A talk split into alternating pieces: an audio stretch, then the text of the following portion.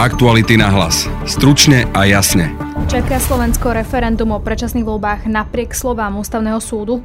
Zrejme to ešte nie je uzavretá téma aj pre samotnú koalíciu. Hoci šéfa parlamentu Borisa Kolára stopol vlastný rokovací poriadok, hnutie Sme rodina sa svojich plánov nevzdáva a prichádza aj s konkrétnou predstavou. Budete počuť ministra práce Milana Krajniaka. Navrhli sme aj taký základný princíp, že ako by to mohlo fungovať a to je tak, že aby to referendum o predčasných voľbách mm, nemohlo byť vyhlasované hneď po voľbách a tesne pred voľbami, kedy to už nemá zmysel. Dvoriť im pritom teoreticky môže aj ex-premiér a minister financí Igor Matovič, hoci v klube Olano sa na to pozerajú inak. Aspoň takto tvrdí poslanec Milan Vetrák. Osobne si myslím, že e, pán Matovič e, má aktuálne na to iný názor, ako povedzme vám ja, alebo ako je uvedené v voľbnom programe Olano. On to aj prezentoval ako svoj osobný názor ale ja verím, že keď budeme sa na klube o tejto otázke baviť a bude chcieť e, poslancov presvedčiť, že jeho názor je lepší a relevantnejší, takže príde na klub. Zaoberať sa tým budú musieť aj koaliční partnery, ak s tým kolárovci prídu. Budete počuť ministra hospodárstva Richarda Sulíka a poslanca SAS Ondreja Dostála. Myslím si, že tam sa vytvorí dostatočne veľký časový priestor, aby sme si vedeli vecne vyhodnotiť e, argumenty za a proti. No a čo presne hovorí ústavný súd a ako si môžeme predstaviť takú zmenu ústavy, o ktorej sa debatí. V podcaste budete počuť aj ústavného právnika z katedry ústavného práva Univerzity Komenského v Bratislave, Vincenta Bujňáka. Pretože ak to bude tak ako v Lotyšsku, tak e, bude sa musieť robiť na novo petícia, e, kde bude sa zbierať, e, teda budú sa zbierať podpisy za to, aby sa takéto ľudové hlasovanie o rozpustení Národnej rady vyhlásilo, ale keď tam doplníte aj to, že to môžu iniciovať aj poslanci, tak potom nemusíte robiť petíciu. Práve počúvate podcast Aktuality na hlas a moje meno je Denisa Hopková. Naše podcasty vznikajú vďaka vašej finančnej podpore. Môžete nás podporiť cez službu Actuality Plus už od 99 centov za týždeň alebo od 3,60 za mesiac. Všetky možnosti nájdete na webe Actuality.sk lomka plus. Aktuality na hlas. Stručne a jasne. Po zmenách ústavy ohľadom referenda o predčasných voľbách nevolá len opozícia, ale aj koaličné hnutie Sme rodina.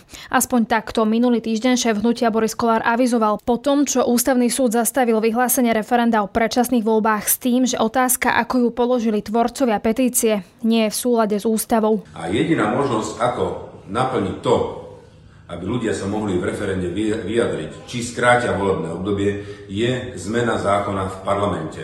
Teraz je mimoriadná schôdza v júli 22. Zvolal som túto schôdzu. Chcem navrhnúť a dať procedurálny návrh, aby sme upravili zákon tak, aby sme mohli vypísať toto referendum Kolárovcov a šéfa parlamentu v tejto ambícii však zastavil vlastný rokovací poriadok a rozhodnúť o niečom takom budú môcť až koncom decembra. Nevzdávajú sa však a minister práce Milan Krajniak hovorí, že majú aj približnú predstavu, ako by mohla zmena vyzerať. My sme predložili náš návrh na koaličnej rade, akým spôsobom by sme to chceli upraviť. Dohodli sme sa, že budeme ďalej o tom rokovať. Asi viete, že je tam e, ten problém s rokovacím poriadkom. To znamená, že sa nedá o tom rokovať okamžite čo na druhej strane e, poskytuje priestor, aby sme našli dohodu. Myslíme si, že sa dá upraviť ústava takým spôsobom, aby referendum o predčasných voľbách bolo možné a my budeme podporovať takúto zmenu ústavy. Navrhli sme aj taký základný princíp, že ako by to mohlo fungovať, a to je tak, že tzv. litovský model, aby to referendum o predčasných voľbách mm, nemohlo byť vyhlasované hneď po voľbách a tesne pred voľbami, kedy to už nemá zmysel.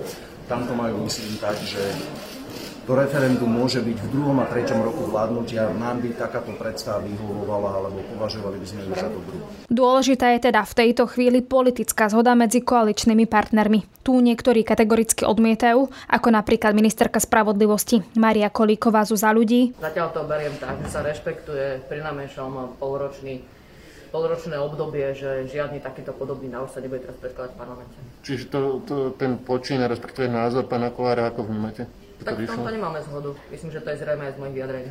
Či minister obrany za Olano Jaro Nať. Ja som presvedčený o tom, že jednoducho voliči rozhodnú vo voľbách a tá vláda, pokiaľ sa sama neuznesie na tom, že jednoducho nechce ďalej pokračovať, by mala dostať mandát 4 rokov.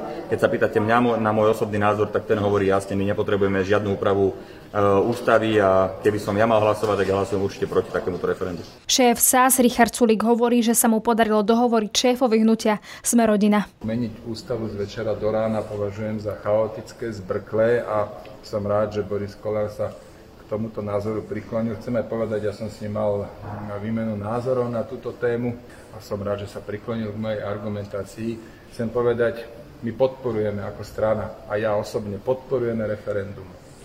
Je to správny, dôležitý nástroj v parlamentnej demokracii ale všetko musí mať svoje pravidlá. Ústava je základný zákon našej krajine a keď tam ideme robiť zmeny, tak naozaj veľmi opatrne. Viac som sa o téme rozprávala s dvomi poslancami ústavnoprávneho výboru. Momentálne mám na linke poslanca za Oľano Milana Vetraka. Ako sa postaví Oľano k tomu, že ak teda Boris Kolár príde, alebo teda sme rodina príde s tým e, návrhom na zmenu ústavy, aby mohlo byť teda referendum o predčasných voľbách? Budem vám odpovedať nepriamo, pretože poslanský klub Olano k tejto otázke ešte nezasadol a má zasadať. Ak takýto návrh bude predložený, tak e, doposiaľ všetky legislatívne aktivity Olano smerovali k úplnému opaku, ako k tomu, aby bolo predmetom referenda skrátenie volebného obdobia.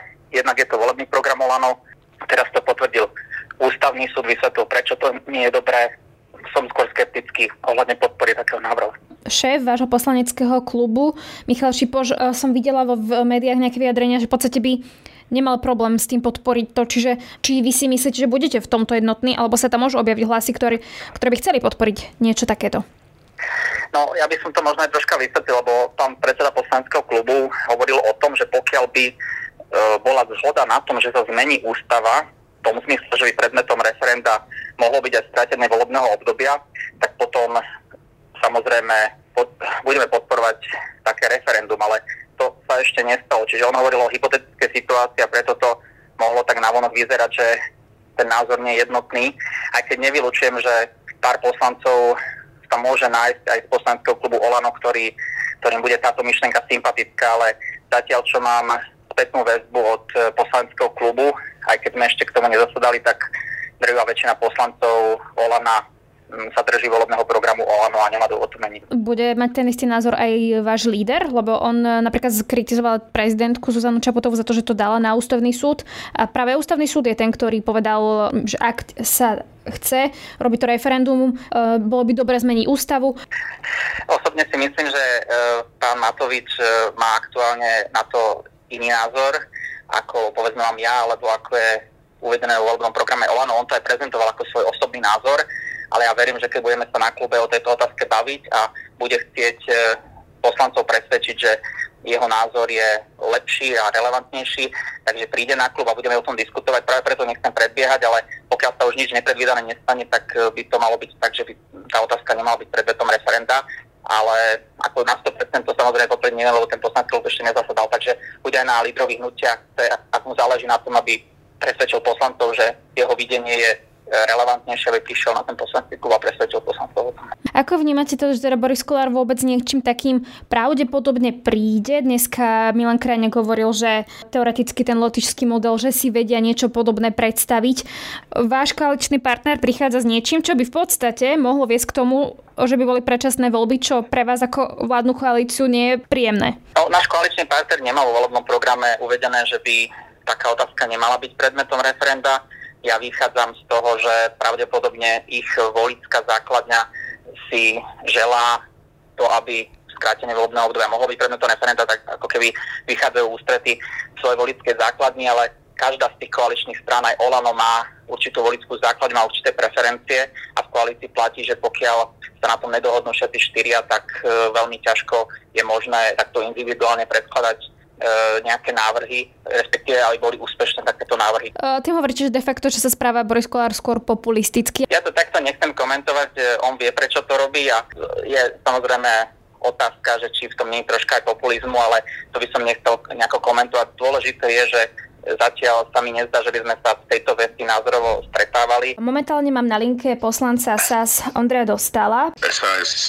odmieta, aby na júlovej schôdzi sa o tomto hovorilo, aby, aby sa bez rozmyslu len teda nejakej emotívnej reakcii na rozhodnutie ústavného súdu menilo rozhodnutie ústavného súdu tým, že sa zmení ústava.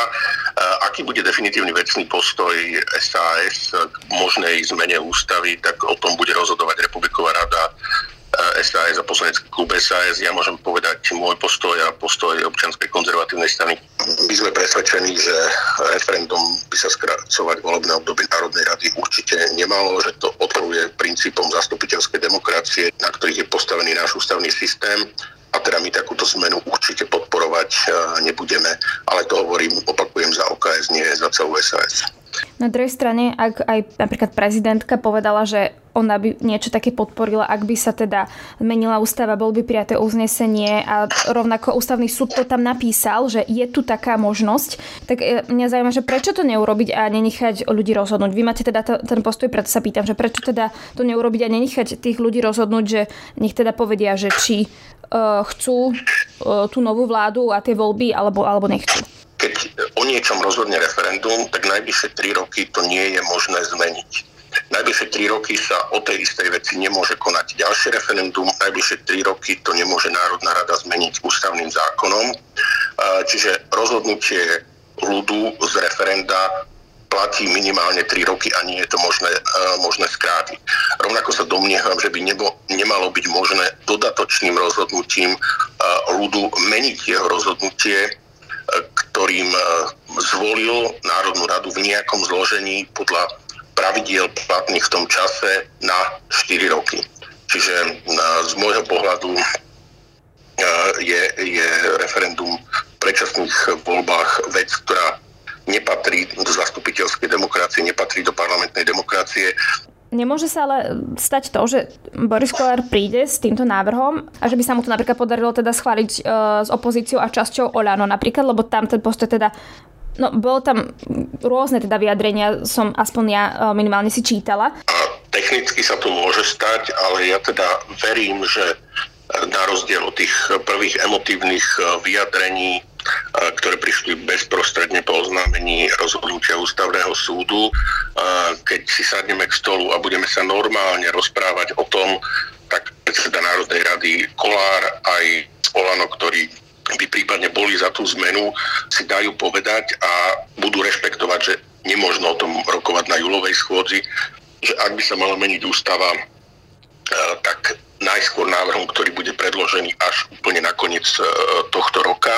A myslím si, že tam sa vytvorí dostatočne veľký časový priestor, aby sme si vedeli vecne vyhodnotiť e, argumenty za a proti. A ja teda e, budem dúfať, že v, v rámci koalície nenastane zhoda na tom, aby sme zhoršili našu ústavu a, a, zaviedli do nej možnosť skracovania volebného obdobia Národnej rady referendum a, a, a že e, koaliční partnery budú rešpektovať dohodnuté koaličné pravidlá a nebudú sa spájať e, s opozíciou. Vnímate ešte Borisa Kolára ako koaličného partnera? Koaličná zmluva platí a teda pokiaľ ju Boris Kolár nevypovedal. Skôr, že, uh, tak sa opýtam inak, či sa podľa vás správa Boris Kolár ešte ako koaličný partner? Viacerí koaliční partnery vo viacerých prípadoch e, porušujú dohodnuté koaličné pravidlá.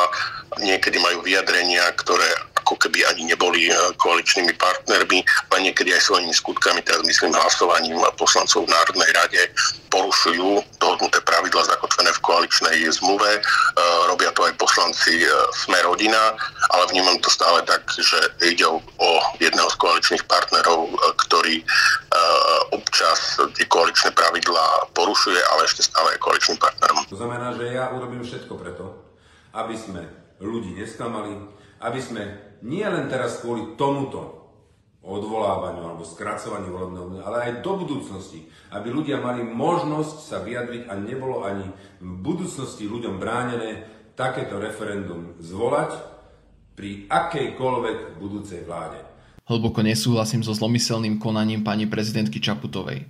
Ak by podpisy za konanie referenda vyzbierala jej progresívna skupinka, ani by ju len nenapadlo dávať možnosť ústavnému súdu referendum zablokovať. Tvrdila by, že predsa ľudia majú právo vyjadriť svoj názor a ona má právo vyhlásiť referendum aj bez posúdenia ústavným súdom. Ale nestalo sa. Podpisy zbierali ľudia, ktorými jej majestát v skutočnosti pohrda. Tak ich o právo vyjadriť sa okradla. Podlé a zákerné. Pľúvanec do očí 600 tisíc ľuďom. PS, nie, nie som za predčasné voľby, ale som hlboko presvedčený, že voliči opozície majú právo na konanie referenda o tejto otázke, bez ohľadu na to, či sa nám to páči alebo nie. Na linke mám momentálne politologa Radoslava Štefančíka. Pán Štefančík, tak ako vy vlastne čítate, možno aj tak ako politicky to, čo hovorí Boris Kolár. V prípade Borisa Kolára to vôbec neprekvapuje, vzhľadom na to, že on um, udržiava dobré vzťahy s týmto typom politických strán, takže je úplne pochopiteľné, že uh, sa o tento populistický aspekt politiky snaží aj on. Treba skutočne povedať, že uh, rozširovanie priamej demokracie patrí do mentálnej výbavy krajnej pravice v celej Európe a vyzerá to tak, že Boris Kolár len um, naskočil na ich vlnu. Potom Napríklad zaujímavé bolo teda vyjadrenie aj ex-premiéra Igora Matoviča, ktorý teda povedal, že nesúhlasí s prezidentkou, že je to zlomyselné správanie e, a že teda okradla e, o právo vyjadriť sa 600 tisíc ľudí a podobne.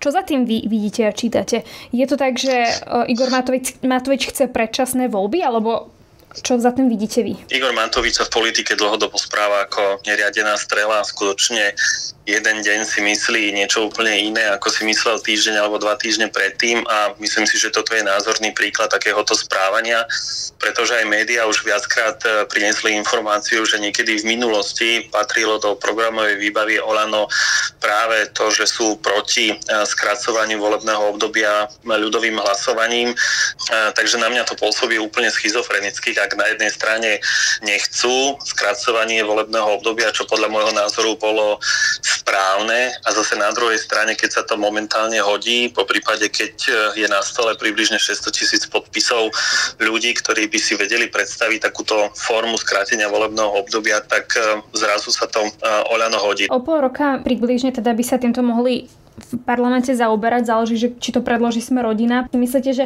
sa tá téma otvorí?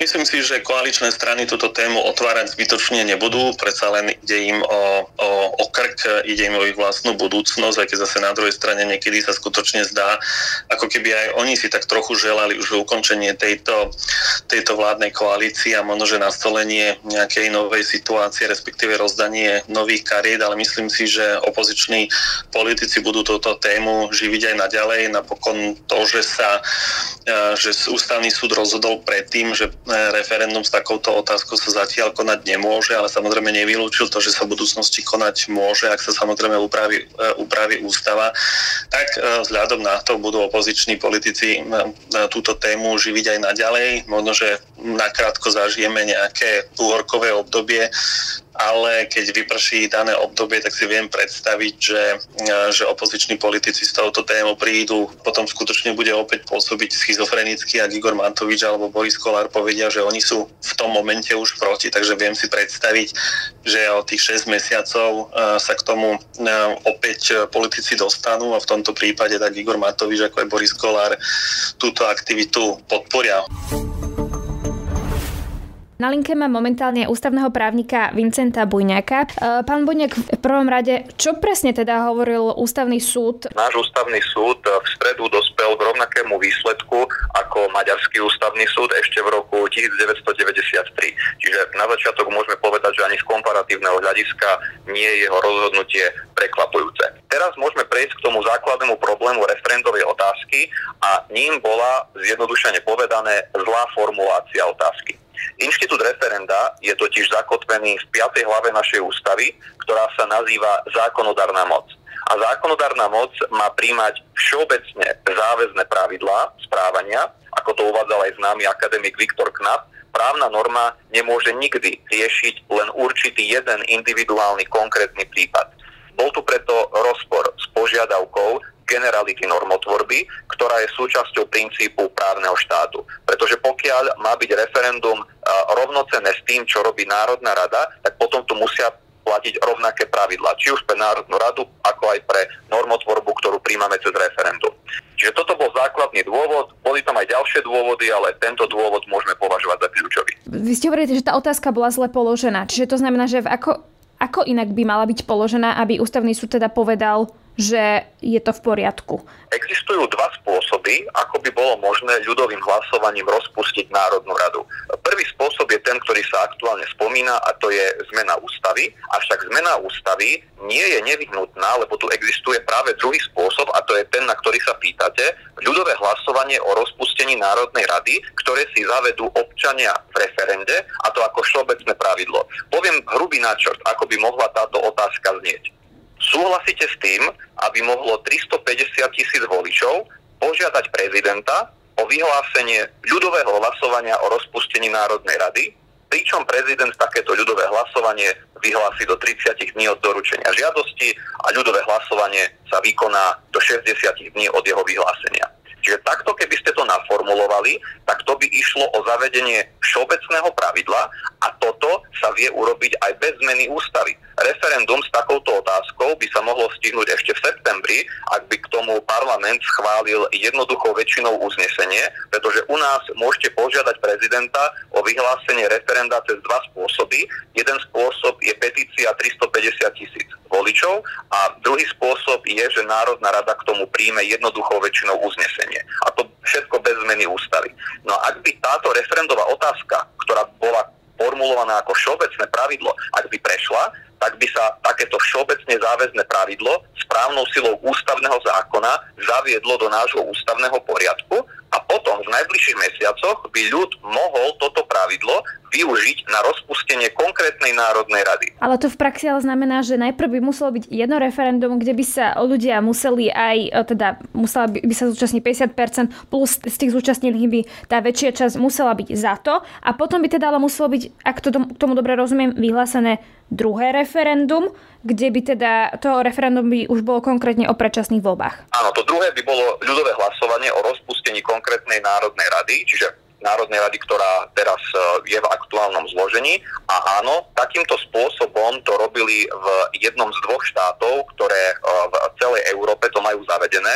Tým štátom je Lotyšsko, pretože oni boli veľmi nespokojní v roku 2008 so svojím parlamentom a oni presne to nerobili takouto formou, ako teraz u nás neprešla pred ústavným súdom, ale urobili si referendum o zavedení všeobecného pravidla, aby mohli cez ľudové hlasovanie rozpustiť svoj celoštátny parlament a tam majú také kvórum pri referende, ako máme my. E, tam neprešlo takéto referendum, lebo to bola účasť 40% e, oprávnených voličov, čo je však samozrejme veľký, veľký počet, veľké číslo a na toto prihliadol potom lotišský parlament a keďže 40% oprávnených voličov je veľký počet ľudí, tak e, zmenil lotišský parlament ústavu a do ústavy potom takúto možnosť zakomponoval. Čiže uh, tento spôsob, ktorý spomínam, uh, sa nám môže zdať možno na prvé počutie nezvyčajný, ale takto to sedí s tým, čo povedal aj ústavný súd a jednak to sedí aj s tým, ako sa to robilo v jednom z tých dvoch štátov, ktoré to v celej Európe majú. To je ako keby ten, ten jeden spôsob, ako, ako tú situáciu vyriešiť a potom je teda ten druhý a to je teda ten, tá zmena ústavného zákona, čo teda tiež e, spomínal ústavný súd a aj prezidentka v podstate o tom hovorila. Áno, druhý spôsob je zmena ústavy. Na zmenu ústavy potrebujete 90 eh, hlasov poslancov Národnej rady. Bolo by však žiaduce, aby zmene ústavy predchádzala pomerne široká diskusia, pretože rozumieme, keď meníme ústavu, tak asi tam nechceme viesť niečo v priebehu 12 hodín, kde potom nájdeme chybu, pretože toto presne sa stalo v roku 2011, keď Národná rada za 12 hodín zmenil, zmenila ústavu a v tej novele ústavy sa potom našli chyby, na ktoré opakovane potom upozorňujú okrem iného aj e, na právnických fakultách, keď je k tomu výučba. Takže nemala by sa novela ústavy pripravovať v zhone. Keď sa k tomuto pristúpi, tak by to malo prebieť štýlom. Ministerstvo spravodlivosti nech predloží vládny návrh ústavného zákona, nech ide do pripomienkového konania, nech sa v tom pripomienkovom konaní k tomu vie vyjadriť odborná aj laická verejnosť a potom nech to ide do riadneho legislatívneho procesu v Národnej rade. Keď sa bavíme o tej zmene ústavy, tak že by to mohla s tým prísť ministerka spravodlivosti. No v politickom svete slovenskom to momentálne tak vôbec nevyzerá. Ministerka práve, že je proti tomu, čo hovorí Boris Kolár, že on, on teda povedal, že on, oni s tým pravdepodobne prídu. Predpokladám, že ale až v niekedy v decembri, keď to bude možné, aj potom kvôli rokovaciemu poriadku. To sa ešte uvidí, o tom budú tie politické diskusie, ale predsa len, že čo by sa tam uh, zmenilo v tej ústave, že čo si máme presne predstaviť, že dnes tam nie je a malo by sa tam zmeniť? Áno, ak by sa zobral za príklad ten lotišský model, tak uh, potom by sa tam doplnil špeciálny článok, ktorý by hovoril o tom, že napríklad v Lotyšsku to je jedna desatina občanov alebo voličov, ktorí majú právo iniciovať takéto ľudové hlasovanie o rozpustení svojho parlamentu. Sú tam však aj časové obmedzenia, čiže aj v tom Lotyšsku je tam napísané, že nemôžete takéto niečo iniciovať rok po ustanovujúcej schôdzi Národnej, Národnej rady alebo teda Lotyšského parlamentu v tom období jedného roka potom nemôžete to robiť v období jedného roka pred riadnym ukončením svojho celoštátneho parlamentu, aby tam boli nejaké časové obmedzenia a môže sa to robiť potom v tom medziobdobí. Čo je dôležité povedať, keď prešla naša referendová otázka, tak ako bola formulovaná e, pred ústavným súdom, tak potom my by sme mali ešte extrémnejšiu situáciu, ako je to v Lotyšsku, čo je jedna z tých dvoch výnimiek, ktoré to majú explicitne zakotvené, pretože u nás by potom bolo možné cez takúto referendovú otázku, ktorá neprešla pred ústavným súdom, bolo by možné robiť takéto referendum aj niekoľko týždňov po riadnych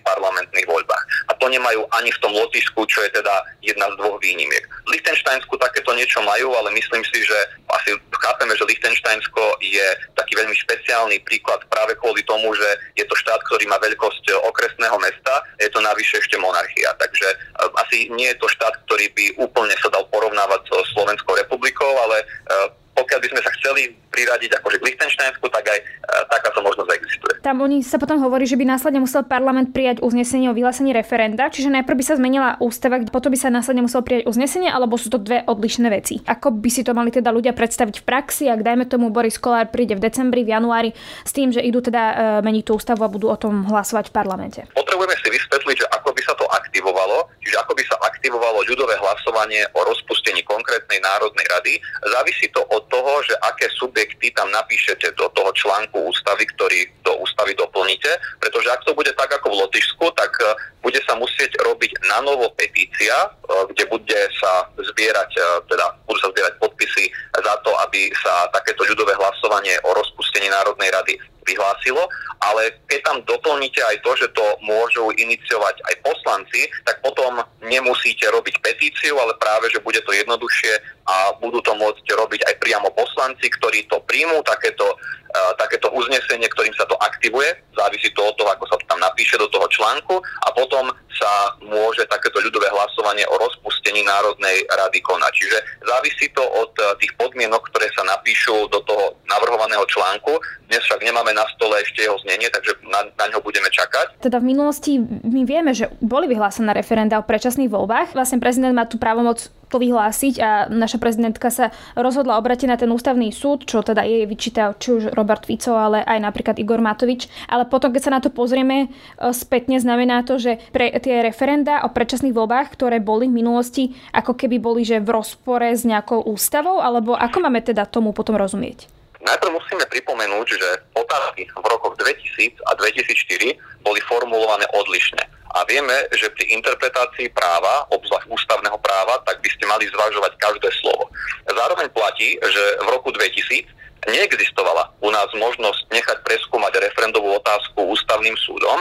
Táto možnosť vznikla až v roku 2001 No a potom tiež e, faktograficky neobstojí. Čiže nie je pravdou, že v roku 2004 nikto nevedel o probléme s ústavnosťou. Veď v tom čase o tom verejne písal napríklad prvý a jediný predseda Federálneho Československého ústavného súdu doktor Ernest Valko a odborná literatúra uvádza, že dôvodom, prečo sa vtedajší prezident v tom roku 2004 neobrátil na ústavný súd, bol politický kalkul. Kandidoval totiž vo voľbách a preto referendum spojil s prezidentskými voľbami, aby zvýšil svoje šance, keďže tu bol predpoklad, že iniciátori referenda to budú vnímať pozitívne. A myslím si, že je jasné, že stavať ústavnosť otázky v roku 2021 na politickom kalkule jedného človeka v roku 2004 neobstojí, obzvlášť ešte preto, že tá otázka formulovaná odlišne. Poviem to ešte na českom príklade. V Česku vyhlásil ústavný súd v roku 2009 ústavný zákon o skrátení volebného obdobia za protiústavný a ani tu súd nezobral ako argument, že v 90. rokoch v Česku už raz bol takýto ústavný zákon prijatý. Záverečná otázka, čiže Slovensko, ak zmení tú, ústavu, tak sa vlastne pridáme iba k Lotyšsku a Liechtensteinsku, že budeme vlastne ako keby takým tým unikátom medzi dvomi krajinami a budeme tá tretia krajina vo svete, ktorá má niečo takéto zavedené. Mali by sme hovoriť o Európe, pretože to je to, čo sme skúmali. tá komparatívna analýza, ktorá sa týkala stavu v rôznych štátoch, tak sa týkala stavu v členských štátoch e, Rady Európy. No a v Rade Európy je to tak, ako hovoríte, čiže v Lichtensteinsku, ktoré si to e, zaviedlo do ústavy a v Lotyšsku, ktoré si zmenilo svoju ústavu, aby sa, aby sa tam mohlo zaviesť, tak e, takéto niečo existuje a áno, v celej zvyšnej Európe takéto niečo neexistuje. Aj odborná literatúra uvádza, e, napríklad švajčiarsky právny vedec Uwe Serdult uvádza, že vo Švajčiarsku na federálnej úrovni takéto niečo neexistuje. Čiže je to legitimná možnosť, ale mali by sme teda zvážiť, že či sa pridáme k týmto dvom štátom, alebo budeme mať také pravidlo, ako je to v, celej zvyšnej Európe. Hovorím, obidve možnosti sú legitímne, ale keď sa to bude zavádzať, tak mala by byť o tom široká odborná diskusia. No a to je z dnešného podcastu všetko. Keďže od júla prešli naše podcasty na letný režim, nebudú vychádzať dva dané podcasty, teda ranný podcast Ráno na hlas a večerný podcast Aktuality na hlas, ale namiesto nich bude vo všetkých našich kanáloch jeden denný podcast. Na dnešnom podcaste spolupracovali Ladislav Bariak a Adam Oleš. Pekný zvyšok dňa želá Denisa Hopková. Aktuality na hlas. Stručne a jasne.